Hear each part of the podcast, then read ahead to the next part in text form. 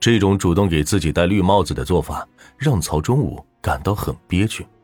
但为了要个儿子，他只能是默默的承受。果然，他们选出来的种子选手曹振昂也没有辜负他们的期望。没过多久，白淑琼就怀上了。一九九三年，白淑琼顺利生下了一个大胖小子，这让曹忠武一家人都很高兴。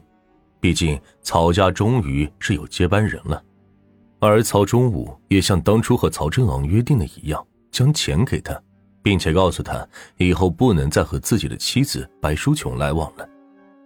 本以为这种愚昧至极的荒唐事到这里就结束了，但更加疯狂的事情还在发生。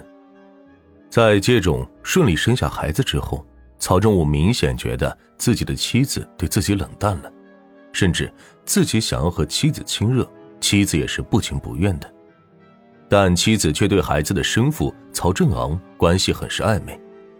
虽然曹忠武已经说过不让曹正昂来自己家中了，可是曹正昂还是会偷偷过来。有时候趁着曹忠武不在家，两人就像之前那样继续欢好。但妻子白淑琼也不是吃素的，她开始怪曹忠武，没出息的男人光会说我。你咋不去找曹振昂吗？他不来，我就不和他来往。是他招惹了我了。曹忠武和妻子吵完之后，就直接骑着自行车去了曹振昂的家中。找到曹振昂，就开始破口大骂：“你个不守信用的东西，以后别和我婆娘再来往，不然我见你一次打你一次。”一顿狠话说的曹振昂是无地自容，毕竟这种事情对名声不好。本来之前的约定也是秘密进行的，这再传出去，自己以后在村里也抬不起头来。但曹正昂可不是老实本分的类型，他先假意将曹忠武哄好，等曹忠武火气下去，将他送走，曹正昂就开始想着，这以后怎么和白淑琼私会了。毕竟这两人相好了好几个月，白淑琼这个女人现在对自己也不反感，现在放弃白淑琼，自己也舍不得。这天，趁着曹忠武出去办事，孩子又是奶奶在带的时候，曹正昂和白淑琼又偷偷私会了。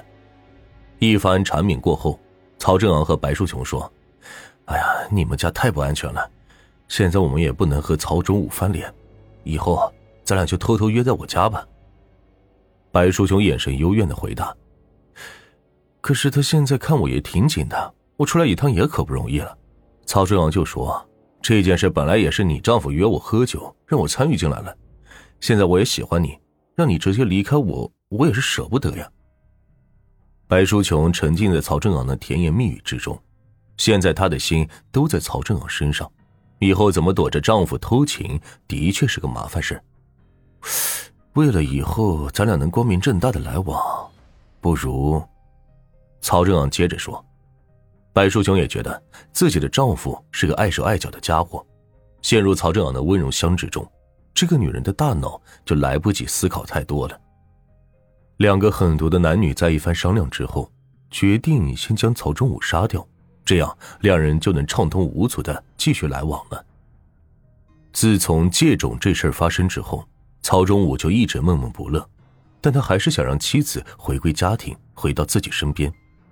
为了求妻子不要再和曹正昂往来，曹忠武男人的面子早已不顾了，直接就跪在地上求白淑琼了。但是最近几天，曹忠武发现妻子白淑琼对自己比以前热情多了，两人的关系也有点缓和了。一九九八年十二月二十六日凌晨，白淑琼对丈夫说：“今儿晚上是咱们家浇地了，我和你一起去吧。”咱俩也好久没有去散散步了。曹忠武听到妻子这样讲，自然是高兴极了。毕竟之前妻子都不怎么和自己亲近，现在终于可以好好的和妻子浪漫一下了。两人就这样趁着月光，手拉手走在田间小路上。一路上，白淑琼和曹忠武说：“之前也有我的不对，现在我想明白了，我以后还是和你好好过日子，不让曹正昂再影响咱俩的感情。”曹忠武心中自然是高兴的，以后要更加待妻子好点但他却没想到，一场巨大的危险却在悄悄靠近。当白淑琼把曹忠武领到更偏僻的地方之后，早就埋伏在那儿的曹振昂突然从暗中出现，拿着锄头一下子就将曹忠武打翻在地上。曹忠武毫无防备，被锄头砸翻在地之后，痛感还没有缓过来，曹振昂的锄头就又砸到了自己的脑袋上，狠狠的几下之后，曹忠武血流不止，心跳也停止了。白淑琼就站在旁边，眼睁睁看着自己的情人将丈夫杀死。心中还有些喜悦之情。这对歹毒的男女将老实的曹忠武杀掉之后，就合力把曹忠武的尸体搬上了自行车，然后趁着月黑风高，慌张的将曹忠武的尸体扔在了公路上。他们以为自己做的万无一失，想让曹忠武的死伪装成意外的交通事故身亡，但是没想到，第二天他们就收到了国家的银手镯。